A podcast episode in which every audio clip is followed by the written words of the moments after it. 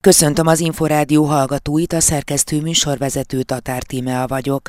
A következő csak nem fél órában az alábbi témákkal várjuk Önöket. Tízből hatan vélekednek úgy, hogy a nőknek nehezebb sikeres karriert építeniük, mint a férfiaknak, derült ki a kincs kutatásából. Ezer főt kérdeztünk meg többek között arról, hogyan látják a nőknek vajon nehezebb a karriert építeniük, mint a férfiaknak, valamint, hogy szívesebben dolgoznak-e olyan vezetővel, akinek van gyermeke. Rákérdeztünk arra is, hogy egyetértenek azzal, hogy több női vezetőre lenne szükség Magyarországon, illetve, hogy egy vezető kinevezésekor a teljesítmény számítson, és ne az, hogy valaki nő vagy férfi. Fogyatékkal élő emberekből álló személyzet működteti a Baráthegyi Majorság családi vendégházát. Fogyatékos emberek azért vannak itt közöttünk, hogy megtanítsanak bennünket probléma megoldóbbakká és érzékenyebbé válni, ezáltal jobb emberekké válni, akár jobb férfeleség lesz belőlünk, vagy jobb munkáltató, vagy jobb szomszéd, vagy jobb szülő gyakorlatilag, hiszen ez a fajta képességünk az nem vele született, hanem ez egy tanulható képesség. Koraszülött intenzív ellátási centrum nyílt a Triton Life Robert magánkórházban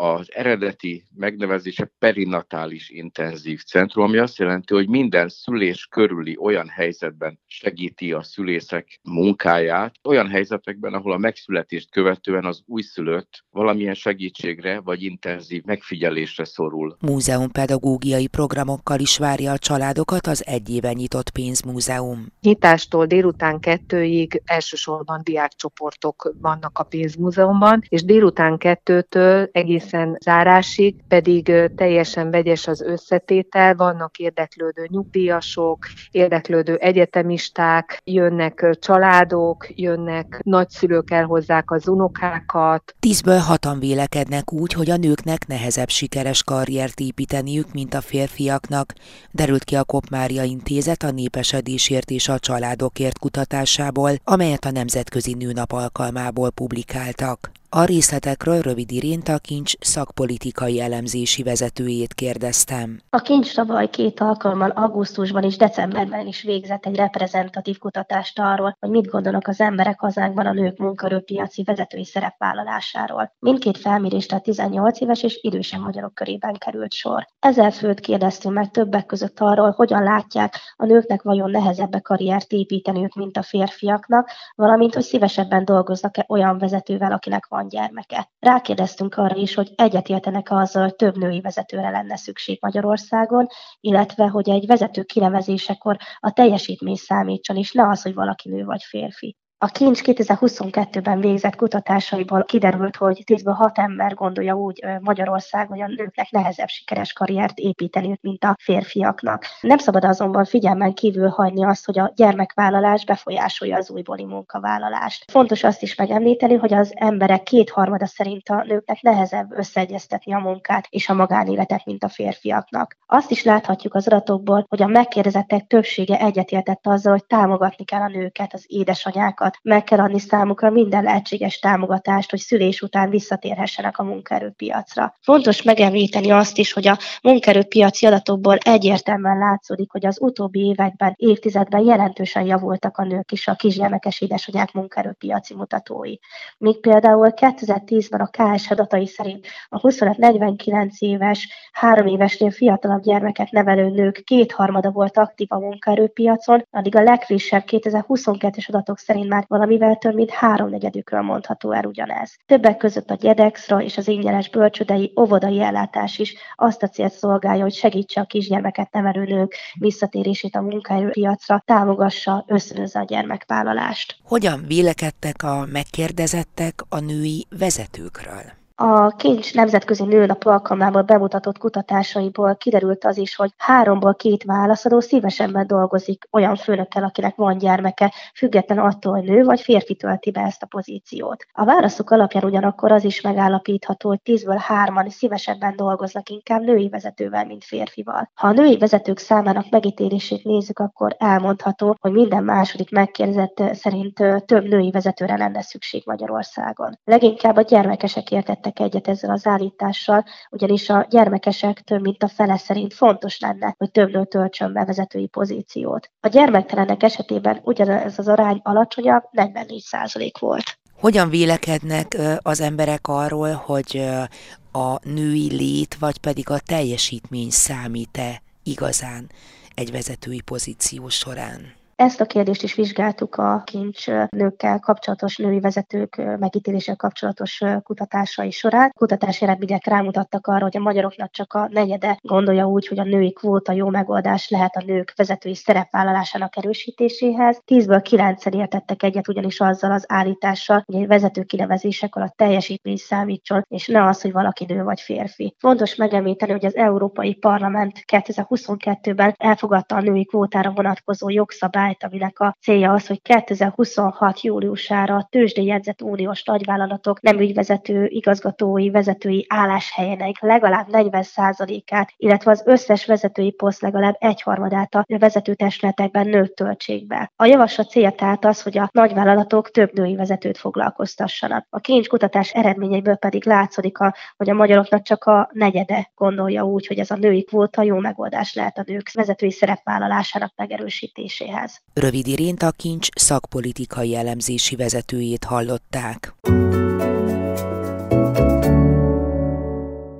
Egyszerre támogatja a fogyatékkal élő családokat, és egyszerre tesz az integrációért és az elfogadásért a Miskolcon működő szimbiózis alapítvány.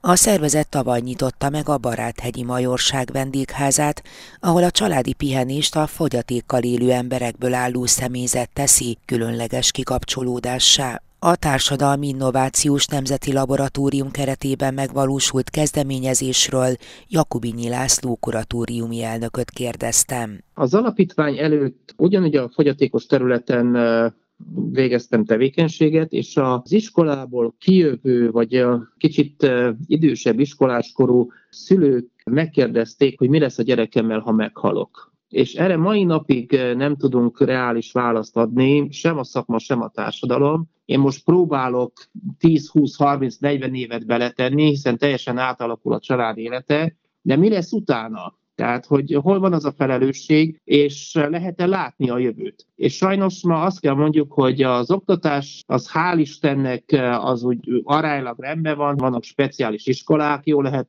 vannak itt a megyénkben is olyan kistérségek, járások, ahol speciális oktatás nem biztosított. Azt is el kell mondani, hogy hogyan választ szakmát egy fogyatékos fiatal, azt az egy darab szakmát választhatja, amit éppen a speciális szakiskola kínál számára, függetlenül attól, hogy érdekli-e vagy sem, függetlenül attól, hogy neki alapkompetenciái ezt végezni van-e vagy sem. Tehát egyébként is eh, probléma van az oktatásban, de legalább van. A kérdés, hogy mi van oktatás után? Kijön mondjuk 20 évesen, ha végig nyomják, végig eh, fogják a kezét, és végigviszik egy oktatási rendszeren, akkor másnaptól mi történik? És ez egy nagyon nehéz kérdés, amikor a szülő már nagyon idős és elfáradt, akkor eh, kell gondolkodni egy bentakásos szokásos rendszerben, de van egyáltalán bentakás. A válasz az, hogy jó minőségű, és olyan, amilyet elképzelnénk akár, hogyha velünk történik egy baleset, vagy a gyerekünkkel bármi, hogy mi miért választanánk, ilyen nem nagyon van. Egyáltalán férőhely is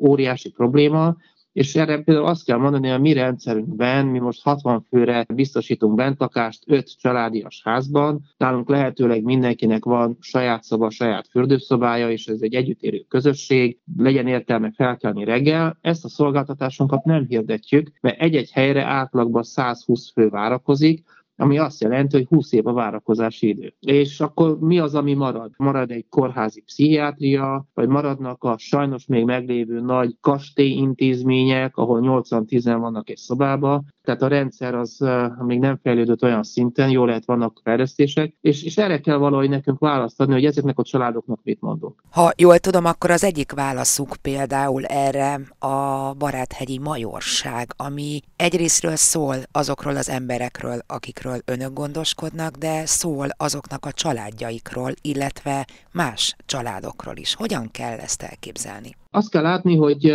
a mi válaszaink mindig a szükségletekre épülnek. Addig, amíg lehet, támogatjuk a családban maradást. Tehát speciális iskolabusz programunk van, vidékről szállítjuk be az iskolába, meg itt Miskolcon belül is a speciális oktatási intézményekbe a gyerekeket, ahol az a lényeg, hogy a szülő tudjon elmenni dolgozni, és jöjjön le az ápolási díró, hiszen az egy szegénység irányába mutató lefelett tendáló spirál. Mi már reggel hat után ott vagyunk vidéken, hogy tudjuk elszállítani a gyerekeket. Ez is egy óriási igény alapú szolgáltatás. Emellett babysitter szolgáltatást csinálunk már négy éve, és a borsodi fizetőképesség az olyan, hogy 200 forintos az átlag óradíj, a többit pályázatokból tudjuk hozzátenni. Ugyanilyen is itt a Majorságban autista nyári táboraink vannak. Mi történik a gyerekkel nyári szünetben, hiszen a szülőnek nincsen annyi szabadsága, hogy két hónapot kivegyen, és örülünk, hogy a szülő dolgozik, akkor nekünk táborokat kell biztosítani, és ezekben a táborokban egy segítő, egy gyerek, plusz a kiszolgáló személyzet, aki, mit tudom én, lovagoltat, vagy éppen előkészíti az ebédet. Ezek nagyon ilyen intenzív típusú segítségnyújtások, és erre húztuk rá a Majorságban az Egy Hét Mennyország programot, felépítettünk egy panziót,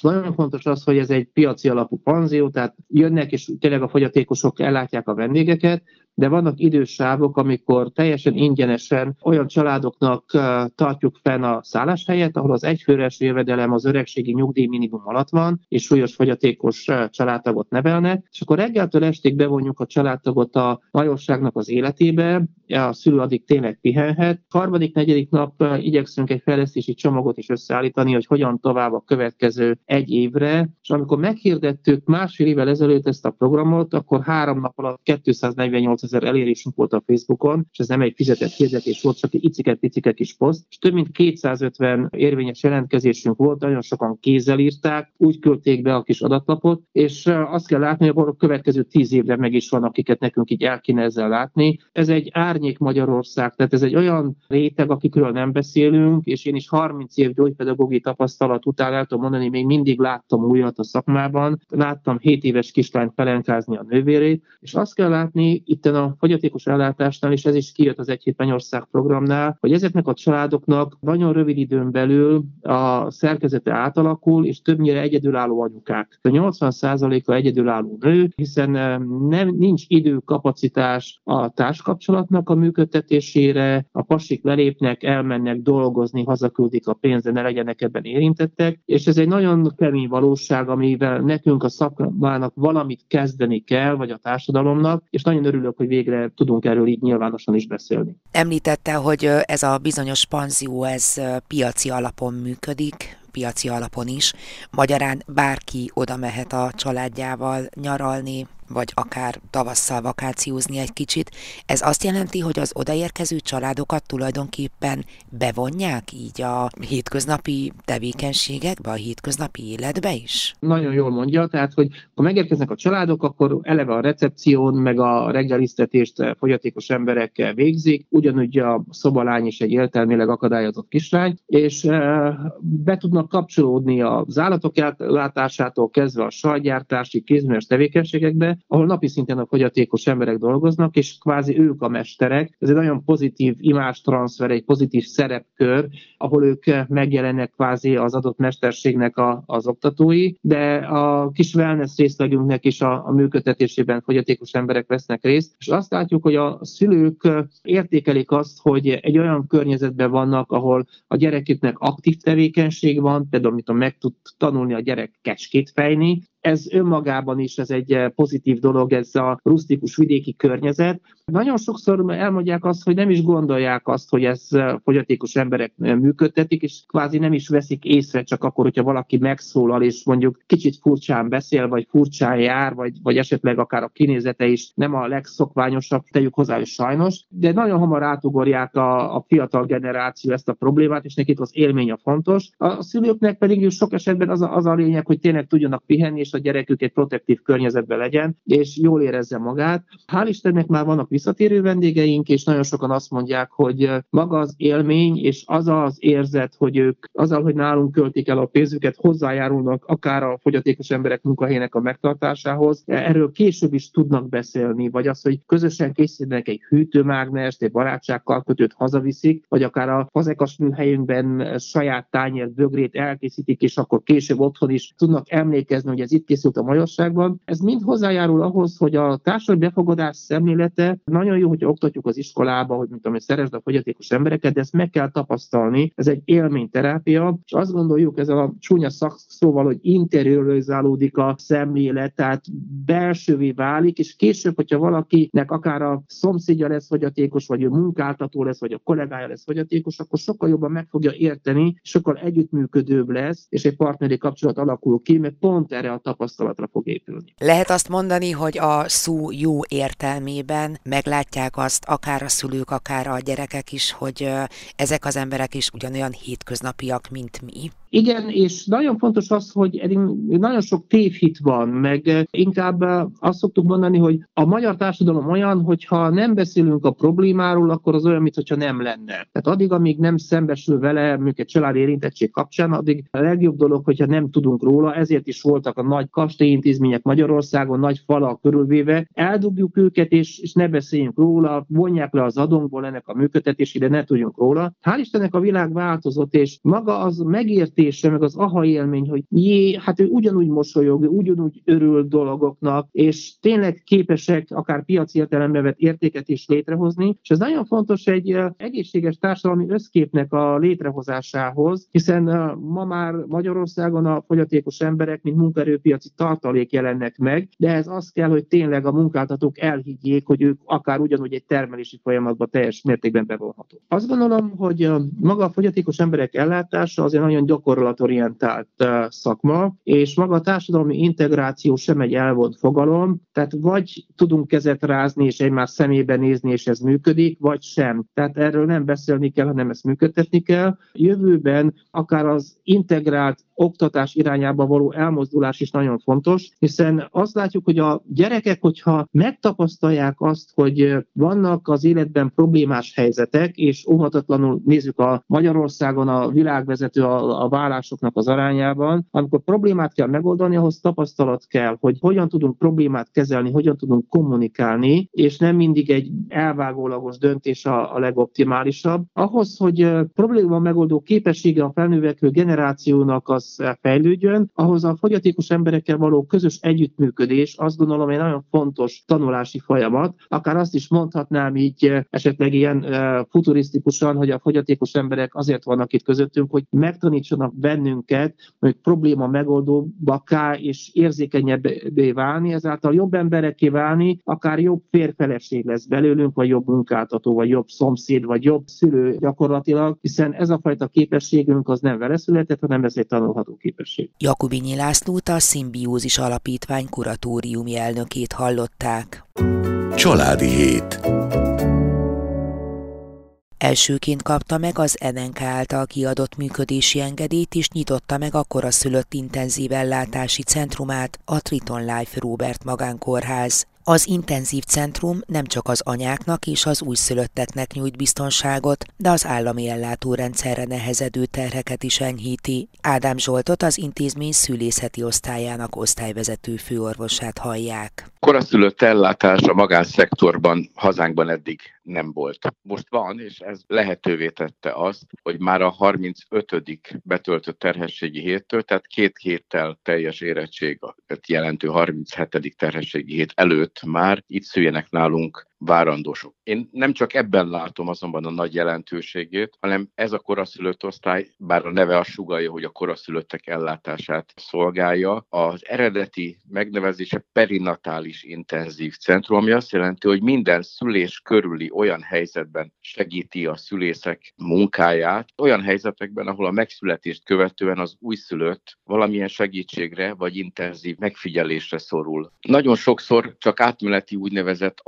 adaptációs vagy alkalmazkodási nehézségek adódnak a megszületést követően, amikor a méhen belüli életből történő megszületés az megnehezített és ennek megfelelően az újszülött, a megszületett kisbaba gyakorlatilag segítséget kér abban, hogy alkalmazkodni tudjon a megváltozott körülményekhez. Ez jelentheti a testhőmérsékletének a stabilan tartását, tehát egy inkubátorban történő elhelyezését, jelentheti a légzésének átmeneti támogatását, jelentheti azt, hogy csak egy kicsit több oxigént viszünk be neki, hogy megkönnyítsük a légzését, vagy egy nagyon enyhe légzési támogatást, légzési segítséget, asszisztenciát, a lélegeztetésnek egy egyszerűbb formáit alkalmazzuk, de jelenteti az újszülött megfigyelését, amikor csak az vitális, tehát életparamétereit szeretnénk folyamatosan ellenőrizni, követni, hogy ő megfelelő úton halad-e az alkalmazkodásához. Hatalmas segítséget jelent a mindig jelenlévő neonatológiai osztály és annak jó felszereltsége. Ádám Zsoltot a Triton Life Robert Magánkórház szülészeti osztályának osztályvezető főorvosát hallották. Családi hét Múzeumpedagógiai programokkal is várja a családokat az egy éve nyitott pénzmúzeum. Az intézmény első évét kiemelkedően magas látogatószámmal zárta, mondta az Inforádiónak a Magyar Nemzeti Bank társadalmi kapcsolatokért felelős igazgatóságának vezetője Hergár Eszter. Az elmúlt egy évben 82 ezer látogatót fogadott a Magyar Pénzmúzeum, minden nyitvatartási nap teltházzal működtünk. Életkortól függetlenül mindenki jön, akiket érdekelnek a pénzügyek. Délelőtt az iskolás csoportoké a főszerep, és délután kettőtől egészen zárásig pedig teljesen vegyes az összetétel, vannak érdeklődő nyugdíjasok, érdeklődő egyetemisták, jönnek családok, jönnek nagyszülők elhozzák az unokákat, úgyhogy teljesen vegyes a délutáni látogatói összkép, de az valóban összeköti a látogatókat, hogy mindenkit érdekelnek a pénzügyek, és ez a típusú interaktív kiállítás, amikor a látogatót bevonjuk az élményekbe. Az állandó kiállításunk az három szinten 2400 négyzetméteren várja a látogatókat, csak nem 50 installációval. Emellett, ha valaki több időt szeretne tartózkodni a pénzmúzeumban, akkor várjuk különböző előadásokkal, kézműves foglalkozásokkal, múzeumpedagógiai foglalkozásokkal. Ezekre szintén előre kell regisztrálni, de ezek a programok is ingyenesek. Most már gőzerővel készülünk a tavaszi időszaki kiállításunkra, amely Sándi Gyulának, a pénzmúzeum épületének tervezőjének kíván emléket állítani. A Magyar Nemzeti Bank társadalmi kapcsolatokért felelős igazgatóságának vezetőjét Hergár Esztert hallották. A családi hit adásában ezúttal beszámoltunk arról, hogy tízből hatan vélekednek úgy, hogy a nőknek nehezebb sikeres karriert építeniük, mint a férfiaknak, derült ki a kincs kutatásából. Rákérdeztünk arra is, hogy egyetértenek azzal, hogy több női vezetőre lenne szükség Magyarországon, illetve hogy egy vezető kinevezésekor a teljesítmény számítson, és ne az, hogy valaki nő vagy férfi. Szóltunk arról, hogy fogyatékkal élő emberekből álló személyzet működteti a Baráthegyi Majorság családi vendégházát fogyatékos emberek azért vannak itt közöttünk, hogy megtanítsanak bennünket probléma megoldóbbakká és érzékenyebbé válni, ezáltal jobb embereké válni, akár jobb férfeleség lesz belőlünk, vagy jobb munkáltató, vagy jobb szomszéd, vagy jobb szülő. Beszélgettünk arról, hogy koraszülött intenzív ellátási centrum nyílt a Triton Life Robert magánkórházban. Az eredeti megnevezése perinatális intenzív centrum, ami azt jelenti, hogy segíti a szülészek munkáját olyan helyzetekben, ahol a megszületés születést követően az újszülött valamilyen segítségre vagy intenzív megfigyelésre szorul. A Családi Hét mostani és korábbi adásait is visszahallgathatják az infostart.hu oldalon. Én köszönöm megtisztelő figyelmüket, a szerkesztő műsorvezetőt, Tatár Tímeát hallották.